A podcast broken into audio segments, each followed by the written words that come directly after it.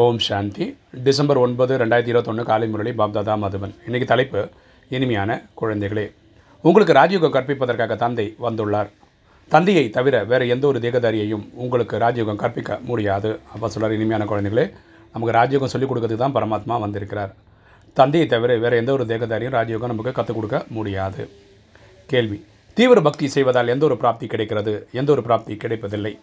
தீவிர பக்தி செய்வதால் எந்த ஒரு பிராப்தி கிடைக்கிறது எந்த ஒரு பிராப்தி கிடைப்பதில்லை. பதில் யாராவது தீவிர பக்தி செய்தார்கள் என்றால் தரிசனமாகி விடுகிறது. அவங்களுக்கு சாட்சாத்காரம் கிடைக்குது.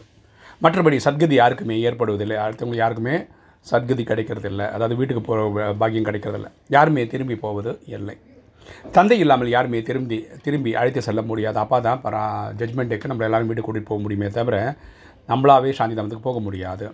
நீங்கள் இந்த அமைந்து அமைக்கப்பட்டுள்ள நாடகத்தை அறிந்துள்ளீங்க நம்ம இந்த நாடகத்தை பற்றி புரிஞ்சுருக்கணும். உங்களுக்கு ஆத்மா பற்றிய சரியான ஞானம் உள்ளது. நமக்கு ஆத்மான்ற பரிதில் புரிதல் இருக்குது ஆத்மா தான் சொர்க்கவாசி மற்றும் நரகவாசி ஆகிறது. சத்தியுகம் நடிக்கிறதும் துவாபர கலியுகம் நடிக்கிறதும் இதே ஆத்மா தான். இன்றைக்கி தாரணை. ஃபஸ்ட்டு பாயிண்ட் ஒருபொழுதும் எந்த ஒரு தேகதாரியை நினைவு செய்யக்கூடாது. மனிதர்களை நினைக்க நினைவு செய்யாதீர்கள். என்னுடைய ஒரே ஒரு சிவபாபா இரண்டாவது என்று யாரும் இல்லை என்று இந்த பாடத்தை உறுதிப்படுத்த வேண்டும். எனக்கு எப்போவுமே என்னோட ஒரு சிவபாபா தான். அதை தவிர வேறு யாரும் இல்லை. இந்த பாடத்தை நம்ம உறுதி பண்ணிக்கணும்.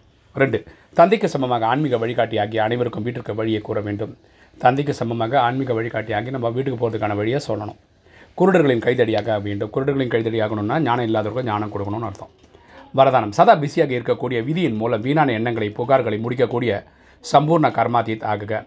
சதா பிஸியாக இருக்கக்கூடிய விதியின் மூலம் வீணான எண்ணங்களின் புகார்களை முடிக்கக்கூடிய சம்பூர்ண கர்மாதீத் ஆகுக. விளக்கம் பார்க்கலாம். சம்பூர்ண கர்மாதித் நிலை அடைவதில் வீணான எண்ணங்களின் புயல்தான் தடை போடுகிறது. சம்பூர்ண கர்மாதித் ஆகாமல் இருக்கிறதுக்கு காரணம் தேவையில்லாத எண்ணங்கள் தான்.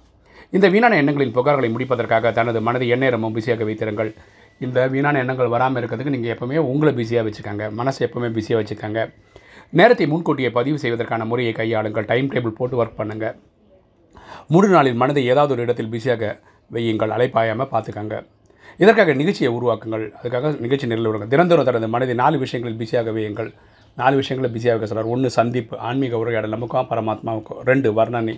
இந்த பரமாத்மா சேவை பற்றி அடுத்தவங்களுக்கு சொல்கிறது மூன்று மூழ்கி இருப்பது பரமாத்மா இதிலே நினைவிலே மூழ்கி இருப்பது. நாலு ஈடுபாடு. இதனால் நேரம் பயனுள்ளதாக மாறிவிடும். இப்படி பண்ணுறதுனால நம்மளோட டைம் எல்லாம் யூஸ்ஃபுல்லாக இருக்கும். மேலும் மீனானவற்றின் புகார்கள் முடிந்து போய்விடும்.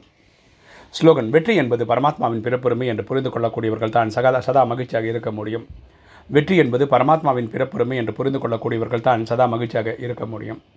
ஸோ வெற்றி பரமாத்மாவோட பிறப்புரிமை நம்ம புரிஞ்சுக்கிட்டோம்னா நம்ம எப்போவுமே சந்தோஷமாக இருப்போம். ஏன்னா அவரோட குழந்தை நம்ம இல்லையா நம்ம தோக்க முடியாது. இந்த புரிதல் இருக்கும். ஓ சாந்தி.